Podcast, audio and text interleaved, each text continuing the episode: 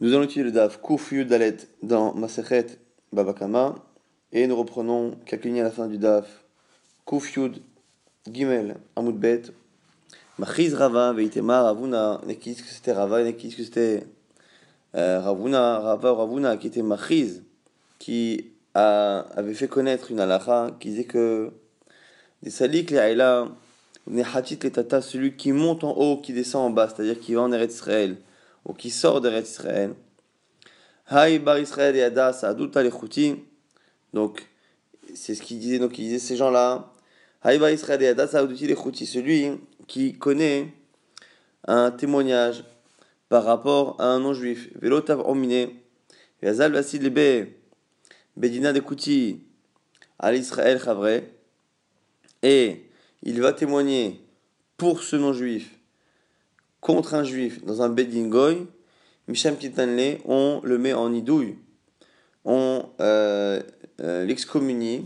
Pourquoi Maïtama Deinu Mafke Mamona Apomedechad? Parce que les bedin non juifs font sortir de l'argent, font payer quelqu'un sur euh, la foi d'un seul témoignage. Et la Torah l'interdit. À Pishneim Adim Yakum Davar, les témoignages et les choses, les affaires ne doivent se régler qu'avec la parole de deux personnes.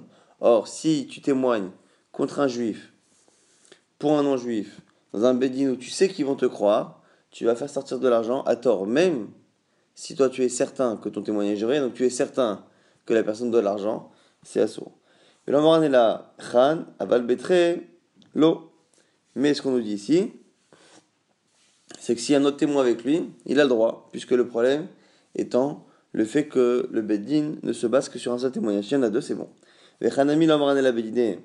Et même lorsqu'on dit qu'un seul, c'est pas bon, c'est que dans les Bate Mishpat des villes, Aval, Bedavar, mais dans les Beddin, du, de, le, les grands Bate Dinim euh, du royaume, Inhu, Namichad, Amomata, Shadoulé, eux aussi, lorsqu'il y a un seul témoin, Ils, ils, ils font comme dans le dîne de Torah, c'est-à-dire un seul témoin, ils font jurer la personne en question et ils ne se basent pas sur la foi du seul témoin pour prendre de l'argent. Amar Rav Ashi, Rav Ashi nous dit Kiavina be Rav Huna. Lorsque j'étais chez Rav Huna, Ibn Yalan on a posé la question Adam Khashuv, des Samche Ale Kebetre. Lorsque on a affaire maintenant au fameux Beddin, le fameux Beddin de Bedavar, le Beddin où on peut témoigner à un parce qu'en général, il ne se base pas sur un seul témoin, un seul témoin c'est que pour faire jurer. Que se passe-t-il si le juif en question, qui peut témoigner, est, est, est une personne qui est Adam Khashuv, quelqu'un d'important? Et eux, les Goïm, dans ce Beddin-là, de Bedavar, sur un seul témoin, ils ne font que jurer, sauf si la personne est Adam Khashuv, quelqu'un d'important, une personnalité importante, ils se disent qu'il ne va pas mentir de peur de salir sa réputation, et donc ils vont le croire, et ils vont sortir l'argent sur, la, sur, la, sur la, la, le témoignage d'une personne. La question étant ici, est-ce que, puisque Mafke Mamona a poumé, ils vont sortir l'argent à cause de lui, du coup il ne doit pas témoigner. Odilma peut-être que Kevin d'Adam Khashou, puisqu'il est un personnage important. L'Omatsi, Mishtamet Leoupte, qui ne peut pas échapper à cela, parce que sinon c'est Khilou Lachem de ne pas témoigner alors que tout le monde sait qu'il est au courant de la chose. Omatsi la Saouté. Tekou, la Gemara répond Tekou. La question étant une question qui peut-être euh, est même plus globale, c'est-à-dire c'est est-ce que ici on a, est-ce qu'on a le droit de faire attention au Khilou Hachem, mais à Khilou Hachem qui, lorsqu'on veut l'éviter, va provoquer une perte chez le juif, puisque le juif finalement va devoir payer, va devoir payer un argent au goy, alors qu'au niveau de la justice normale, il n'aurait pas dû le faire sans deux témoins. Quelle est la limite du Kiddush Hachem par rapport à la perte d'un Israël? C'est plus ou moins ça la question qu'il y a ici. Amar Rav Ashi, Hay bar Israël des abin le'ara le'ovet kochavim amitzra des bar Israël chavre. On a deux juifs et un voisin vend son terrain à un non-juif. Donc le fameux bar mitzra, c'est-à-dire qu'il vend le, le terrain mitoyen. On dit quoi? Misham Titanle, on le met en idouille, lui aussi on l'excommunie. Maïta'ama, pourquoi? Si tu dis que c'est à cause du din, de la lacha de bar mitzra, du mitoyen, du voisin. Hamarma, ça c'est pas possible parce qu'on a dit que zavin, mais orvet kochavin. Les zavin, les orvet kochavim, Leika Mishum Dina de Bar Mitzra. Celui qui vend ou qui achète à un non-juif, il n'y a pas de din de Bar Mitzra. Quel est le din de Bar Mitzra? C'est lorsque l'on a quelqu'un qui vend un terrain. Normalement, la personne qui habite à côté, le voisin, est prioritaire pour l'achat de ce terrain. Et donc, normalement, si on n'a pas proposé le terrain en question au voisin, normalement, le voisin peut justement réclamer l'annulation et euh, faire valoir sa priorité. Donc ça, c'est le din de Bar Mitzra. Alors, on m'a dit, si tu penses que la raison pour laquelle on excommunie quelqu'un qui a vendu son terrain à un non-juif, c'est parce que euh, c'est un din de Bar Mitzra, c'est faux. Non, c'est que le din de Bar Mitzra n'existe pas lorsque l'acheteur ou le vendeur est un non-juif. Lorsque, euh, ici, euh, on vend à un non-juif, c'est normal parce qu'en fait, le din de Bar Mitzra, il n'est pas, il n'incombe pas à celui qui vend, mais à celui qui achète. C'est pas celui qui vend, mais celui qui achète. Donc, celui qui achète, c'est lui qui a une mise à devoir. C'était à Tova Yachar Ben Hashem, tu dois faire le, le, le, la, la, droite, la droite, quelque chose qui est droit et qui est juste aux yeux d'Hachem. Et donc, la droiture, c'est de proposer au voisin avant. Et donc, c'est lui qui est responsable. Or, ici, comme c'est un non-juif qui achète, on n'a pas ce din. Alors, pourquoi, du coup, la Gemara se pose la question, pourquoi celui qui vend un terrain mitoyen, celui d'un juif, quand il le vend à goy, on le met en idouille? Et là, Damrinan, parce que la personne peut lui dire, allez, Arba Itli, Aria, Amitzraï. Tu m'as euh, mis, tu m'as installé un lion à côté de moi. Pourquoi? On me disait les commentaires. Parce que, à l'époque, les non-juifs ne faisaient pas attention à ne pas causer de dommages à leurs voisins. Et donc, ce, euh, cette personne qui habite là va se retrouver à avoir des dommages euh, réguliers venant de ce non-juif. Du coup, on le met en idole celui qui a vendu. Mais, on le met en idole jusqu'à ce qu'il prenne sur lui la responsabilité de payer tous les dommages que ce non-juif pourrait causer à l'avenir à cette personne-là. Jusqu'à présent, il n'était pas responsable. Même si c'est à cause de lui que le non-juif s'est installé, comme c'est un, un dommage qui n'est causé qu'indirectement par lui, par la vente, il n'est pas responsable. Donc on attend qu'il prenne la responsabilité. Lorsqu'il prend la responsabilité, à ce moment-là, on, le, on lui fait lever son nidouille. Nouvelle Mishnah. Lorsque ici on a des morsim, ceux qui viennent pr- prendre les impôts, qui là aussi, comme on avait dit dans la Mishnah précédente, avaient une présomption de voler les choses, ils ont pris un chamor, un âne à quelqu'un, et ils lui ont donné un autre à la place pour qu'il y ait de quoi se déplacer, mais qui a moins de valeur. Ou un cas aussi des voleurs pour de bon, on a tlou l'estime, et on a remplacé, pareil, un voleur a volé un vêtement à quelqu'un, et il a eu pitié de lui, il lui a donné un vêtement bas de gamme en échange.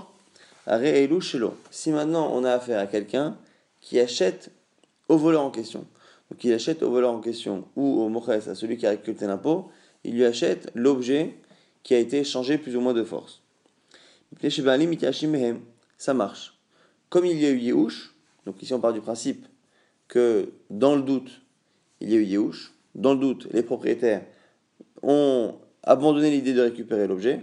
Donc comme il y a eu Yehush et que maintenant, moi je l'achète au voleur en question, le fait qu'il y ait eu abandon, plus maintenant, chez nous il réchoute, changement de main, de propriétaire, c'est suffisant pour dire qu'il y a kinyan.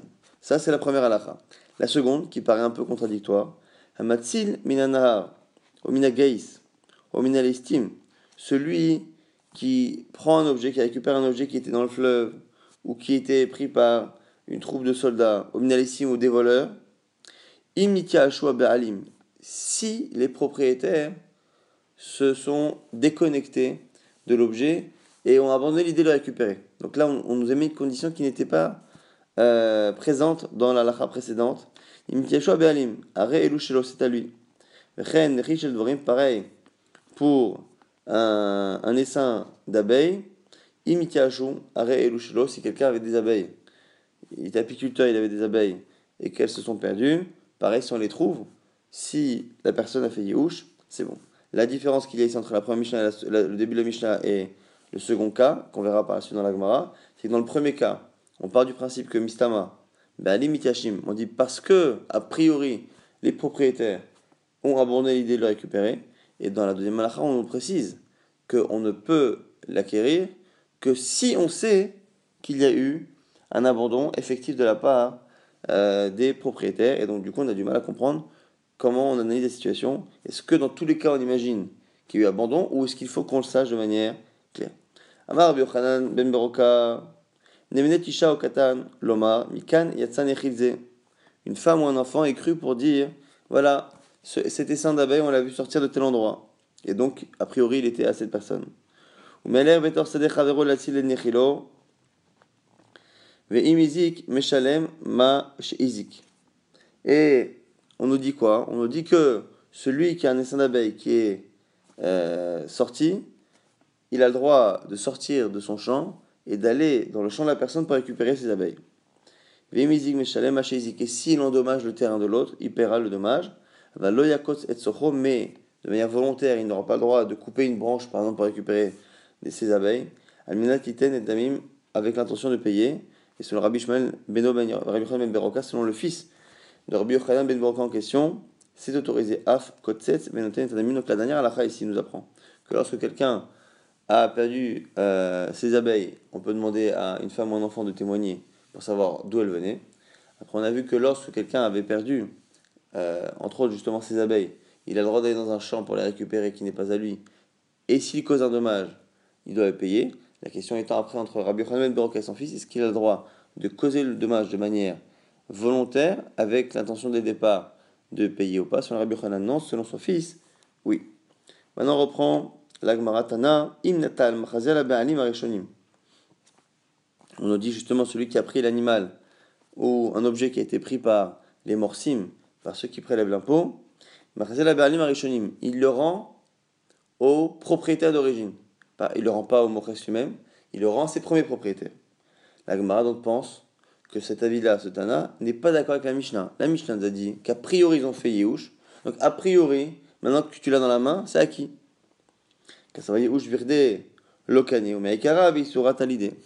Donc, la Gemara propose de comprendre que ce Tana pense que Yehush, le fait d'abandonner un objet, n'est pas suffisant pour le faire acquérir.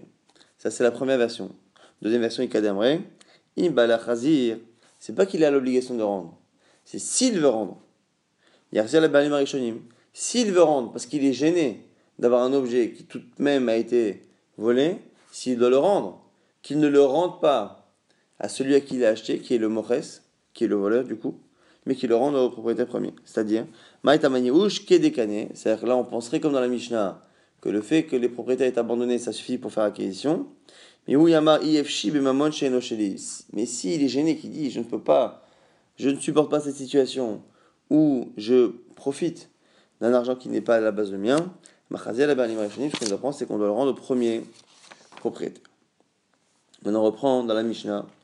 On avait dit Areelu Shelo, Mifne Shebaalim Mitiashi. On a dit dans le premier cas, celui qui acquiert des objets qui ont été pris par un voleur ou par un mochès, par un, euh, quelqu'un qui prélève l'impôt, celui qui achète à eux devient le propriétaire, puisqu'il y a eu abandon a priori des propriétaires et que lui maintenant acquiert, ça marche. Et dans la deuxième halakha, on avait dit qu'il fallait qu'on ait la certitude qu'il y a eu abandon. Amar Rav Ashi nous dit Lo Shanuela listim avet kochavim. L'estime Israël, l'eau, nous dit ici Rav Ashi.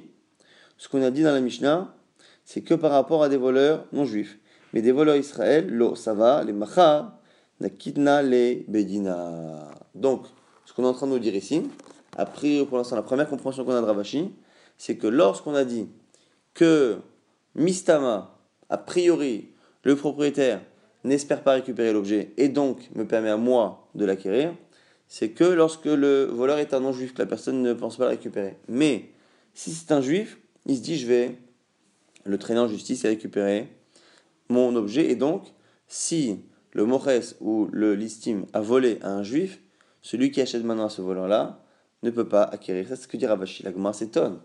Elle dit mais c'est l'inverse. Matkifla Rav Yosef, Adraba. Adraba, à l'inverse, pourquoi? Parce qu'effectivement, même si le voleur non-juif est moins tendre que le voleur juif, au niveau du Beddin, au niveau des tribunaux, c'est exactement l'inverse. Pourquoi? Ovdei Kochavim, des Dainé Begité, les non-juifs qui jugent avec force, avec puissance, et ils ne font pas attention aux voleurs lorsqu'ils estiment que le voleur doit payer. ils vont le contraindre de toutes les manières possibles. L'Omeyahash, celui qui est volé par un non-juif, se dit avec les, les tribunaux non-juifs, je finirai forcément par récupérer mon argent. Israël, Kevin de Amre Meima, Meyahash. Alors que comme les tribunaux juifs ne font que coordonner aux voleurs de payer, mais pas beaucoup plus, du coup, c'est là qu'il y aurait Yehush. Alors l'Agma a dit, alors pourquoi Rav Ashi a dit que c'est l'inverse? Dans un cas, la Mishnah parle du non-juif et pas du juif. Et là, Itmar, Aseifa Itmar, alors on s'est trompé. Peut-être que Rav Ashi, ce qu'il a dit, il l'a dit non pas sur le premier cas, mais sur le second cas. Hamatzil, Mina Gaïs, Omina Listim, Im Nitia Ashua Be'alim In, Stamalo. La deuxième halakha qui disait que les, celui qui, qui récupère un objet qui était dans le fleuve, qui avait été pris par une armée ou par des voleurs, dans ce cas-là, il ne pouvait l'acquérir que si on avait la certitude qu'il avait été abandonné par les propriétaires. Et donc ça veut dire que sans cette certitude, c'est interdit. C'est ça que, sur cette halakha aurait dit Rav Ashi, l'Oshanu et la Berekorim, tout ça, c'est parce que c'est un non-juif, ou a priori, sans que j'en ai l'information, je n'ai pas le droit de dire qu'il a abandonné. Pourquoi? Parce que comme c'est un non-juif, il va pouvoir le traîner au tribunal non-juif. Mishum de Dainé est béguité parce qu'il juge de manière forte. Aval, l'estime Israël, mais si c'est un voleur Israël, Kevin de Amar Meimar, Miahash. Et donc du coup, on pourrait expliquer le, la distinction entre le début et la fin de euh, la Mishnah, premier cas, second cas, c'est quand le voleur est un Israël, à ce moment-là, la personne fait Yehush, parce qu'elle se dit, voilà, il faudrait que je retrouve le voleur, et après que j'aille au Bedin, le Bedin va lui demander de payer, lui il ne paiera pas. Par contre, si le voleur est un non-juif, il n'y a pas Yehush, parce qu'il sait qu'en allant au tribunal non-juif, il récupérera son argent. Nanata, on a maintenant une Mishnah qui nous dit, Orot shel ba'al ba'it, des peaux d'animaux qui appartiennent à un particulier. Marshava metameatan. S'il a l'intention de les utiliser, ça devient qu'elle est un ustensile et donc ça reçoit la touma. La touma, l'impureté, ne peut se transférer qu'à un objet. Et la différence qu'il y a entre un objet et une matière, c'est souvent la marshava, l'intention que la personne en a d'en faire quelque chose. Dès que la personne a l'intention d'utiliser la peau, ça devient un keli, un, un, un ustensile qui à ce moment-là est mekabel touma. Mais chez l'abdan, si maintenant ce sont des peaux qui appartiennent À, au tanneur, à celui qui travaille les peaux, El Marshava Metameatan, l'intention ne suffit pas. Shel Gazlan, maintenant si c'est un voleur, El Marshava Metameatan, la kavana du voleur ne fonctionne pas. Mais Shel Ganav, et si maintenant c'est un Ganav, un autre type de voleur, Marshava Metameatan. Alors on reprend, on rappelle cette définition, le Gazlan est celui qui vole devant la victime, et celui qui est ganave, et c'est celui qui vole en cachette. Rabbi Shimon dit exactement la version mère, Chilouf advarim. On inverse les choses. Shel Gazal Marshava Metameatan, c'est lorsque le voleur est un voleur euh, dévoilé que l'intention a une conséquence. Par contre, Shel Ganav, si c'est un voleur qui est caché, En Marshava Metameatan, les fiches Shiloniti Ashua Baalim, ce que les Baalim n'ont pas justement Euh, abandonner l'idée. Donc on a ici une marloquette entre Tanakama et Rabbi Shimon. Tout le monde est d'accord qu'on fait une distinction entre Ganav et Gazlan, le voleur dévoilé et le voleur en cachette. Un dont l'intention peut avoir une incidence sur l'objet et l'autre non. Et euh, simplement on a euh, deux visions totalement différentes. Maintenant sur cette marloquette, on a une marloquette. Amaroula nous dirons là, marloquette bistam. Cette marloquette là, c'est dans stam, c'est quand c'est pas aval yadoua.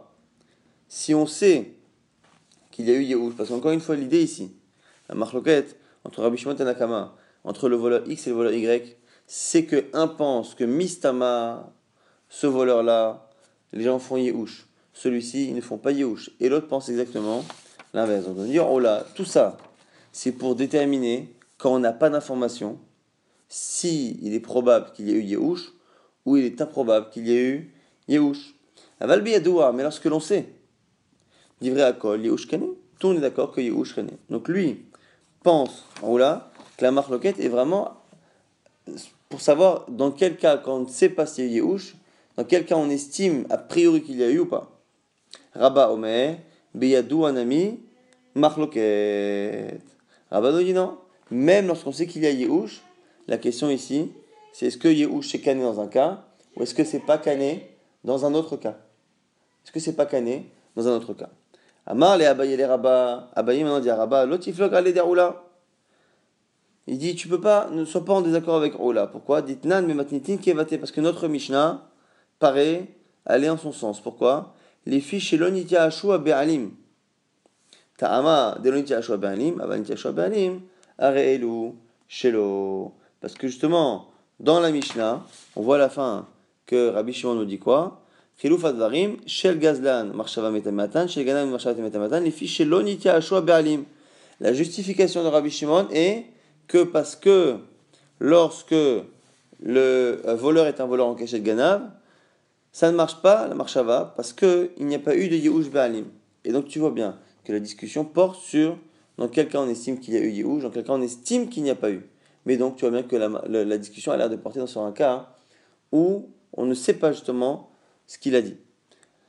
Alors, Amar, les réponses de Rabba, Ana Nefi chez En Yehush la Baalim Matnitin. Rabba dit oui, moi dans ma version de la Mishnah, j'ai d'autres mots. C'est pas parce que je pense qu'il n'y a pas eu de Yehush. C'est parce que en Yehush, la Baalim, le Yehush ne peut pas faire d'effet. Donc c'est une autre euh, version de la Mishnah qui permet de lire la version de Rabban. Donc on rappelle encore une fois qu'on a une marloquette, Rabbanan et Rabbi Shimon. Dans quel type de voleur on, on estime que la marcha peut avoir une incidence? Et après là-dessus, une marloquette, on la verra bas. Est-ce que la marloquette porte sur un cas où on ne sait pas s'il y a eu Yehush et donc on essaie de deviner en fonction de la situation Ganav ou Gazlan, et là-dessus on aurait une discussion Rabban Rabbi Shimon, ou est-ce que la discussion porte même dans le cas où on sait qu'il y a eu Yehush, mais parce qu'en fonction du type de voleur, le Yehush ne marche pas. Tnan, on a une Mishnah, Mananatlu, Morsim, Achamoro. La fameuse Mishnah qui nous dit chez nous que les Morsim, ceux qui ont prélevé l'impôt et les voleurs ont pris des animaux, les ont échangés, et après quelqu'un achète à eux. Est-ce que euh, l'achat est bon ou pas? Oui. On a dit Mani, c'est qui le Tana de la Mishnah? Puisque dans la Mishnah, on ne fait pas de distinction entre les voleurs Ganav et Gazlan, et on a l'air de dire que dans les deux cas, dans les deux cas, il y a Kinyan. Alors on dit si Irabanan, si c'est Chachamim, c'est un problème, caché Gazlan, ça pose un problème sur le Gazlan, le voleur euh, dévoilé, parce que selon Rabbanan, on a vu à l'instant que ça ne peut pas faire Kinyan. Irabishman, si Rabishman, caché Ganav, il y a un problème avec Ganav, puisqu'encore une fois, Rabbi Shimon et Rabbanan sont chacun d'accord. Dans un cas, il y a, il y a, il y a Kinyan. Dans, dans un autre cas, il n'y a pas Kinyan. L'agma dit encore selon Roula, ça va Bishlam al Roula. La Mabiadou Arkane, qui pense que lorsque l'on sait qu'il y a eu Yehush, ça marche. Achanami, Beyadoua, Bedivra Akol. On n'a qu'à dire que ça parle d'un cas où c'est Yadoua, où on sait que. Et là, les rabbins, mais selon Rabba, qui pense que dans tous les cas, il y a la marloquette. La Mabiadoua Nami marloquette. Hamani, le Rabbanan, le Rabbi Shimon. Donc la question se pose sur Rabba, qui pense que dans tous les cas qu'il y ait eu euh, Yehush de manière certaine ou pas, on, on doit faire une distinction entre les voleurs Ganav et Gazlan, que ce soit Rabbi Shimon, que ce soit Rabbanan, avec un chiluk, une distinction qui est opposée. Comment comprendre notre Mishnah qui ne fait pas sa distinction? L'Agma dit parce que l'on parle ici de l'istime mezouyan d'un voleur armé vers Rabbi Shimon. Et c'est selon Rabbi Shimon qui pense que justement c'est le voleur dévoilé et le voleur armé qui euh, peuvent permettre de faire un kinyan, mais pas le voleur euh, en cachette. Vers Rabbi Shimon, donc c'est Rabbi Shimon. L'agma dit Achi Aino Gazlan. L'agma dit mais attends, quelle est la différence finalement entre ça et Gazlan? Le premier cas, Moches, c'est un Gazlan. Après, on a l'istime. Si l'istime, c'est euh, aussi. Euh, un voleur. Quelle est la différence finalement qu'il y a entre ces euh, distinctions? L'agma dit très gavné gazla. L'agma dit effectivement tu as raison, mais c'est parce que finalement on a deux catégories de gazla. L'agma maintenant dit tashma, viens apprends à ganav, à gazlan, ve anas. On va encore objecter à Rabat. Le ganav, le gazlan, anas, celui qui force quelqu'un. Hekdeshan Hekdesh, si il sanctifie l'objet en question, ça marche. Troumatan Trouma, s'il prélève la Trouma, ça marche. Maaserotan, Maaser, le Maaser aussi peut être prélevé. On m'a dit pareil, Mani, c'est qui ça? Irabanan, caché à Gazlan. Irabi Shimon, caché à Ganav, c'est la même question. puisque on a selon Rabbi Shimon et selon Rabbanan une distinction en fonction des types de voleurs, pourquoi ici on ne fait pas de distinction dit Ganav, Gazlan, Anas, tous ces types de voleurs, leur Ekdesh marche, c'est leur Ekdesh marche, ça veut dire qu'ils ont acquis l'objet, s'ils ont acquis l'objet, ça va forcément en contradiction avec Rabbanan ou avec Rabbi Shimon en fonction du cas de Ganav ou de Gazlan. Alors, l'Agmara nous dit, Bishlama, Ola, encore une fois, selon Ola, ça va, parce que selon Ola, la marloquée n'existe que dans un cas, dans le cas où on sait qu'il n'y a pas de discussion. D'amar beyadou akane achanami, beyadou on a qu'à dire que c'est un cas où on est au courant que Yehoud, je vais dire à quoi, c'est selon tout le monde. Et là, les rabbins d'amar beyadou anami machloket, amani, le rabbin que le Rabbi Shimon, mais selon selon Rabba qui dit que la machloket est dans tous les cas. Comment expliquer ici qu'on n'ait pas de distinction entre Rabbi Shimon et Rabbi Rabbanan, qu'on n'ait pas de distinction entre un Ganav et un Gazlan? Alors, la Gemara donne le même type de réponse. Elle dit, ici, le fameux voleur dont on parle, Achanami, Achanami, quand on parle du Ganav ici, on parle de l'istime Mezouyan. On parle d'un voleur qui est armé. Verabi Shimon. Et c'est Rabbi Shimon. La Gemara dit, alors, Iachi, Aïno, Gazlan. La Gemara dit, maintenant, mais pourquoi la Mishnah a parlé deux fois de Gazlan? La Gemara dit, très Gavné, Gazlan. Donc la Gemara dit, c'est parce qu'il y a deux catégories, deux catégories de, de Gazlan. Ça, c'est le même type de réponse qu'on a vu précédemment. Ibaïtema, autre réponse possible. Hamatnita, Rabbi Hinot Mishnah, comme Rabbi, des Tania qui pensent, Rabbi Omer. Omer Ani, Ganav, qu'est Gazlan. Moi, je pense que Ganav et Gazlan, ça, le même statut, un voleur en public ou un voleur caché, c'est pareil. Le Kaimalan, qu'est Gazlan, les Rabbi Shimon. Et nous, comme on le verra par la suite, on sait que quand il a dit que l'un est comme l'autre, c'est-à-dire que finalement, ce qu'il pense Rabbi, c'est que, parce que le problème c'est qu'on a vu une marloquette entre Rabbanan et Rabbi Shimon. Quel est le statut de Gazlan? Donc lorsqu'il dit que le Ganav est comme le Gazlan, est-ce que c'est comme le Gazlan de Rabbi Shimon ou comme le Gazlan de Rabbanan? Nous dit la Gemara, on verra par la suite, que c'est comme le Gazlan de Rabbi Shimon. Donc c'est pas... Donc c'est comme le Gazlan de Rabbi Shimon qui est conné. Donc le Ganav, qui n'est pas conné selon Rabbi Shimon, selon Rabbi, il est conné comme le Gazlan qui selon Rabbi Shimon, lui, est conné. Donc c'est une autre possibilité euh, d'expliquer cette Braïta sans qu'elle soit une objection totale contre Rabba. Maintenant on revient. On revient à ce qu'on vient de dire à l'instant. Boufa, Rabbi Omer, Omer Ani, Ganav qui Gazlan. Ce qu'a dit justement Rabbi, que le Ganav est comme un Gazlan. Le voleur en cachette a le même statut que le voleur dévoilé. Et bien, allez où la question est posée. Là, on a, on a donné la réponse il y a quelques instants, mais euh, la Gemara va poser la question pour de bon maintenant et l'étudier. Qu'est Gazlan des Rabbanan Kama Velokane? Est-ce que lorsqu'il dit que c'est comme un euh, Gazlan, c'est comme Gazlan de Rabbanan et donc il n'y a pas de Kinyan? Odinma, qu'est Gazlan des Rabbi Shimon Kama Vekane? Donc, lorsqu'il dit que Ganav et Gazlan, c'est pareil. Est-ce que c'est pareil et que dans tous les deux, dans les cas, ça n'acquiert pas, comme Rabbanan, ou est-ce que, parce que Gazlan de Rabbanan, ça n'acquiert pas, ou est-ce que c'est comme le Gazlan de Rabbi Shimon, ça acquiert, et donc les deux cas acquièrent.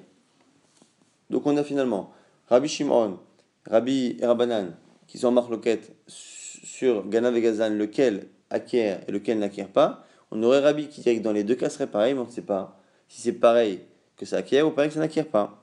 La Gemara va rapporter plusieurs enseignements qu'on a déjà vus précédemment pour essayer de trancher à cette question que nous on a vue précédemment, qu'on a tranché récemment. On a dit que c'était Rabbi Shimon, mais on n'a pas donné le, la preuve. La Gemara maintenant va, va les donner. Tashma, viens apprendre. Natlu Morsim Chamoro, notre Mishnah qui dit que lorsque on a des préleveurs d'impôts ou des voleurs qui ont pris des animaux et que toi tu l'achètes, tu acquiers. Mani, c'est qui notre Mishnah? Irabanan, Kesha Gazlan. Et Rabbi Shimon, qui est Shaganav, la même question qu'on a posée précédemment, mais attends, on ne fait pas distinction, donc ça va ni comme l'un ni comme l'autre. Alors, et Rabbi Shlama Rabbi, qui est Gazlan de Rabbi Shimon, Kamar, Kane, Haman et Rabbi Shimon, si tu dis que lorsque Rabbi ne fait pas distinction, c'est pour dire que dans les deux cas, ça acquiert, donc c'est qui est Gazlan de Rabbi Shimon, à ce moment-là, notre Mishnah, c'est Rabbi, Mishumachi Kane, et la Yama qui est Gazlan de Rabbanan, Kamar, si tu dis que selon Rabbi, le Ganav, il est comme le Gazlan de Rabbanan, c'est-à-dire que du coup, dans les deux cas, on n'acquiert pas le Kané. c'est qui la Mishnah? Amani, le Rabbi, le Rabbi Shimon, le Rabbanan. Parce que finalement, on a une Mishnah qui dit que dans tous les cas, on acquiert. Et si on dit que dans tous les cas, on acquiert, ça ne correspond pas à Rabbi. Ça ne correspond pas, si on ne dit pas que Rabbi dit ça, si on pense que Rabbi dit que dans les deux cas, on n'acquiert pas, ça ne correspond pas à Rabbi. Il y a Rabbi Shimon qui fait une distinction entre Ganav et Gazdan, et Nikom Rabbanan qui aussi font une distinction, mais à l'envers. La Gemara répond, il dit non, Chabema Askinan, Belissim Mezouyan, les Rabbi Shimon. La Gemara dit non, là aussi tu peux répondre que notre Mishnah parle de l'Istim Mezouyan. Elle peut parler très bien selon Rabbi Shimon, elle peut parler d'un voleur qui est Mezouyan, qui est armé, et du coup, c'est la raison pour laquelle il a ce statut particulier selon Rabbi Shimon, et du coup, il est connu. La Gemara dit Iachi Ainu Gazlan. Alors, si c'est ça, ça revient à Gazlan, à un voleur euh, dévoilé. La Gemara dit Très Gavné Gazlan, tu as raison. Moches et l'Istim, c'est finalement deux types de Gazlan, et il n'y a pas de problème parce que la Mishnah répète euh, deux types de Gazlan, un armé, un non armé. Tashma, on essaie encore de répondre à cette question. Est-ce que finalement, lorsque Rabbi dit qu'il n'y a pas de distinction, c'est pour dire que dans les deux cas, ça acquiert ou que ça n'acquiert pas? Tashma, Ganav, Gazlan, Ve'anas. La même braïta qu'on a citée il y a quelques instants, qui parle de celui qui vole, Ganav, Gazlan, Ve'anas, tout type de vol, Ekdeshan, Ekdesh, Trumatan, Truma, Masrotan, Maser. Leurs prélèvements sont des bons prélèvements. Mani, c'est qui? Irabanan, Kesha Gazlan, Irabi Shimon, Kesha Ganav. Encore une fois, puisqu'il n'y a pas de distinction entre Ganav et Gazlan, ça ne correspond ni à Rabbanan ni à Rabbi Shimon. On va dire Kesha Ganav, Yamar Bishlama, Ganav et Gazlan, des Rabbi Shimon, Kamar, Bishumachi, Kane. Et là, Yamart, Ganav et Gazlan des Rabbanan. Amani, la Gemara pose la même question, le même type de raisonnement, puisqu'ici on a l'air de dire que dans tous les cas, Ganav, Gazlan, Ve'anas, les prélèvements sont des bons prélèvements, c'est-à-dire que Ganav, Ganav, Gazlan et Anas acquièrent le, le, le, la chose. S'ils acquièrent sans distinction, c'est que lorsque Rabbi dit que Ganav c'est comme Gazlan, c'est-à-dire que c'est comme le Gazlan de Rabbi Shimon qui acquiert, que le Ganav il acquiert, tout le monde acquiert. Sinon on ne comprend pas. La Gemara dit non, Belissim Mezouyan, vers Rabbi Shimon, là aussi tu peux expliquer que c'est un voleur, un voleur armé, selon Rabbi Shimon. La Gemara dit Yachi Ainu Gazlan. Alors attends, donc du coup, c'est pareil que, que le Gazlan. Donc finalement, Ganav il est armé, Gazlan il est dévoilé, donc c'est pareil, c'est deux voleurs dévoilés. Agma donne la même réponse tout à l'heure. Très Gavné Gazlan, il y a deux catégories de Gazlan. Effectivement, une archénémie, c'est pas un problème. Amalé Rav Ashi des Rabba, maintenant Rav Ashi des Rabba.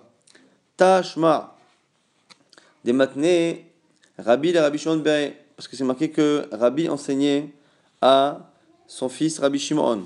Lo davar shejboach rayut mamash. Et la filou, para, chorejba, chamom, chamer, achara, le Mishnah précédent avait dit que lorsque le père avait volé et que les enfants devaient rendre, on avait dit qu'une braïta qui disait que pas forcément lorsque il lui a laissé des biens immobiliers que les enfants doivent rendre ce que le père volait, même s'il lui a laissé une vache ou un âne, chayvim lachazim mipnei kavod avihem, ils doivent le rendre pour le kavod, le respect de leur père. Tamam mipnei kavod avihem, de là on voit que la seule raison c'est parce que c'est le kavod de leur père. Ah, lav kavod avihem, l'eau, de là tu vois que sans le kavod de leur père, il n'avait pas l'obligation de le rendre. Shema mina, Rabbi Gazlan, des Rabbi Shimon, Kamar. De là, tu vois que Rabbi, il pense que c'est comme le Gazlan de Rabbi Shimon. Et du coup, c'est la raison pour laquelle là-bas, on estime que dans l'absolu, le père a acquis, euh, enfin les enfants en tout cas par l'héritage et par le youch ont acquis, ont acquis l'objet, et donc ils n'ont pas l'obligation, si ce n'est si ce n'est pour faire du kavod à leur père. Et donc c'est la raison pour laquelle ici, on tranche finalement que selon Rabbi, et c'est ce qu'on a dit ici, c'est ce que Rabbi a enseigné à son fils, selon Rabbi, euh, le Ganav est comme le Gazlan, dans le sens où les deux acquièrent, puisqu'on voit que dans un exemple de la euh, braïta précédente, on voit que finalement il estime que les enfants ont acquis le vol de leur père, donc c'est-à-dire qu'ils pensent que ça acquiert. On reprend dans la fin de la Mishnah qui avait dit « Vechen nechil shel devorim ». On a dit pareil pour le, euh, le, l'essaim d'abeilles euh, qui est volé, qui après est vendu. Celui qui acquiert fait une bonne acquisition. On m'a dit Maï vechen, prends dit et ainsi. On m'a dit Achikama. Voici le lien entre les deux. Afilou nechish edvorim, des kinyan de rabananu, même l'essaim d'abeilles. Pourquoi même et pourquoi c'est important? Parce qu'un essaim d'abeilles, comme ce sont des animaux et des animaux qui ne sont pas réellement domesticables, normalement la propriété pour un essaim d'abeilles n'a pas de sens au niveau de la Torah. Au niveau de la Torah, on ne peut pas être propriétaire d'un essaim d'abeilles. Un essaim d'abeilles est finalement composé d'animaux qui n'appartiennent pas à l'homme. Et donc, le fait de dire que quelqu'un est propriétaire d'une abeille ou de plusieurs abeilles n'est qu'une invention des Chachamim, c'est des Rabbanan. Et donc, Salkada Tachamim, tu aurais pu penser, Haïkivan des Rabbanan be'almahu de Kanele, Afilustam amiaesh, tu aurais pu penser que, comme le Kinyan n'est que des Rabbanan, on aurait pu penser que peut-être que dans tous les cas, il fait Yehush, et peut-être que dans un cas d'un essaim d'abeilles qui est perdu, on n'a même pas besoin de vérifier qu'il y a eu Yehush. Peut-être que Mistama, il y a parce que l'acquisition, la propriété n'est que des Rabbanan, Kamashman, que non. Imitia, Shobalim, In, Ilolo. De là, tu apprends que non. Même ce genre d'objet, ce genre de choses dont la propriété n'existe que des Rabbanan, là aussi, il faut absolument qu'il y ait eu un Yehush. Rabbi Yohanan ben Beroka, Nemenakisha Vekatan avait dit dans la Mishnah qu'une femme ou un enfant était cru. La Gemara dit Isha Vekatan, Bede Edut Nino. Est-ce qu'une femme et un enfant peuvent témoigner? On sait très bien qu'ils ne peuvent pas témoigner. Amar Rav Yehuda, Amar Shmuel, la Gemara répond Achabim Askinan, Kegon Shayu Be'alim, Meratfim Achareem. C'est un cas où les propriétaires euh, étaient Meratfim Achareem. On avait les propriétaires courir après les abeilles. Isha Vekatan, Misichin et Fituman. Et on a vu la femme ou l'enfant, non pas témoigner au Bedin, mais dire dans une discussion, ce qu'on dit, c'est-à-dire parler avec naïveté sans être au courant que leurs paroles avaient une incidence au niveau de la justice. Et ils ont dit, tiens, les abeilles sont venues de là-bas. Et on peut se fier à leurs paroles lorsque ça ne vient pas euh, sous forme de témoignage officiel. Amar Avashi, El Messiah Lefitumo Kacher. Et là, les deux Tisha B'Av, la Gemara rapporte une halakha qui dit que même ce lien de Messiah Lefitumo, normalement, on ne s'en sert que pour autoriser une femme à se remarier lorsque son mari a disparu. Lorsque son mari a disparu, on peut euh, accepter le témoignage d'un enfant ou de quelqu'un si cette personne-là le dit pas en tant que témoignage officiel, mais en tant que discussion. Alors, les Ravina, les Ravashi, Ravina dit Ravashi, Vélo, Varenechich et Dvorim, Messiah Lefitumo. La Gemara dit maintenant, il n'y a pas que le cas De, euh, d'une femme à remarier, puisque tu vois bien qu'on vient de lire à l'instant que c'est pareil pour les abeilles. La Gemara dit Chané Nechich et Dvorim des Kinyan des Rabbanan. La Gemara dit non, mais là-bas c'est spécial. À la base, l'acquisition n'est que des Rabbanan. Mais dans la Kinyan de Oraita, la Kinyan de Oraita, la Kinyan de Oraita, c'est différent. La Gemara dit quoi? Avec Oraita, l'or, viens, Rav Yehuda, Mar Shmuel, Masèchet Baba Kama, Shaya Misa les Fitumo. On rapporte l'histoire au nom de Shmuel qui dit que c'était une personne qui parlait les Fitumo, Veomer.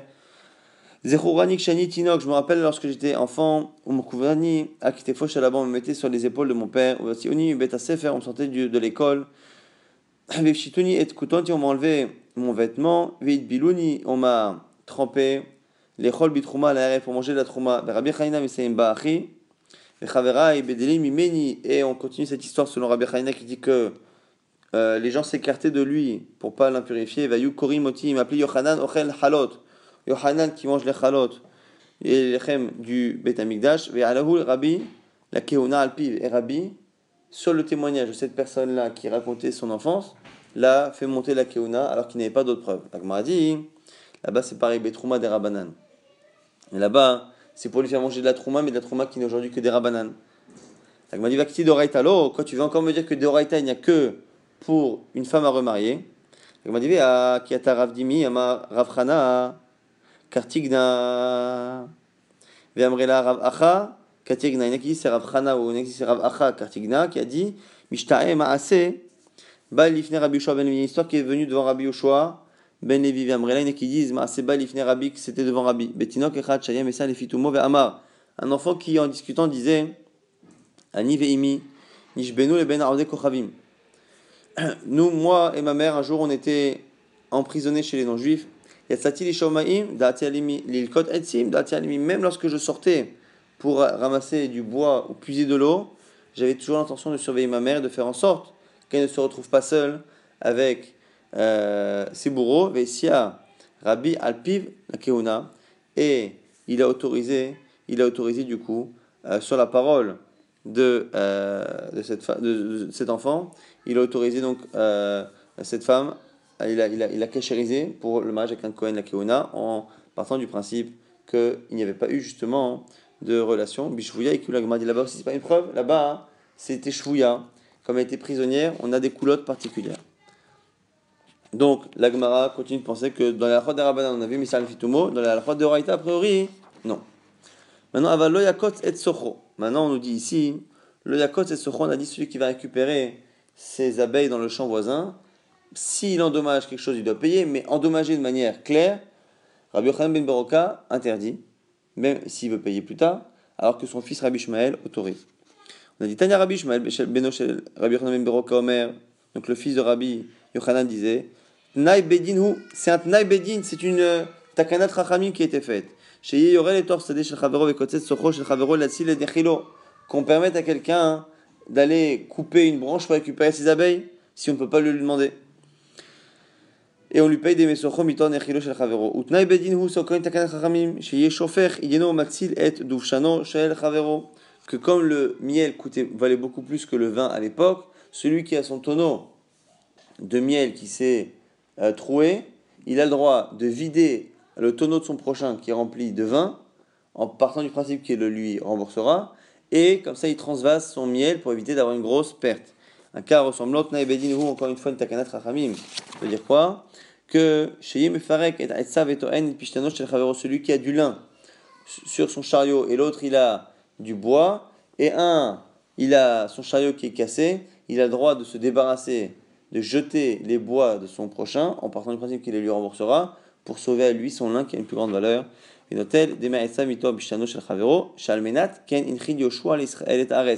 Car c'est à cette condition là que Joshua Binoun a fait acquérir la terre d'Eretz Israël. On va au moins commencer la Mishnah suivante. On nous dit qu'à Makir Kelav ou Sfarav, celui qui reconnaît chez son prochain ses objets, ses livres, Beyadacher dans les mains d'un autre, Beyatzalol Shem Gneva Ba'ir, et qu'il y a une réputation que ces objets ont été volés, Ishavalo Loke Arkamanatan Veitol, la personne qui a acheté doit jurer et nous dire quelle est la valeur euh, qu'elle a payée pour l'acheter, et à ce moment-là, on lui donne cette valeur-là, Veimlav, et sinon, Lav kolemeno, shaniomer, mecharan leacher, ulkachan zeimeno. Sinon, sinon, on ne peut pas être certain qu'on lui prenne l'objet parce qu'il se peut que même si l'objet a été volé, il se peut qu'ici, on n'ait pas affaire à la personne qui a directement acheté du volume et qui est plus intermédiaire, qu'on ne peut pas donc récupérer directement cet objet à cette personne.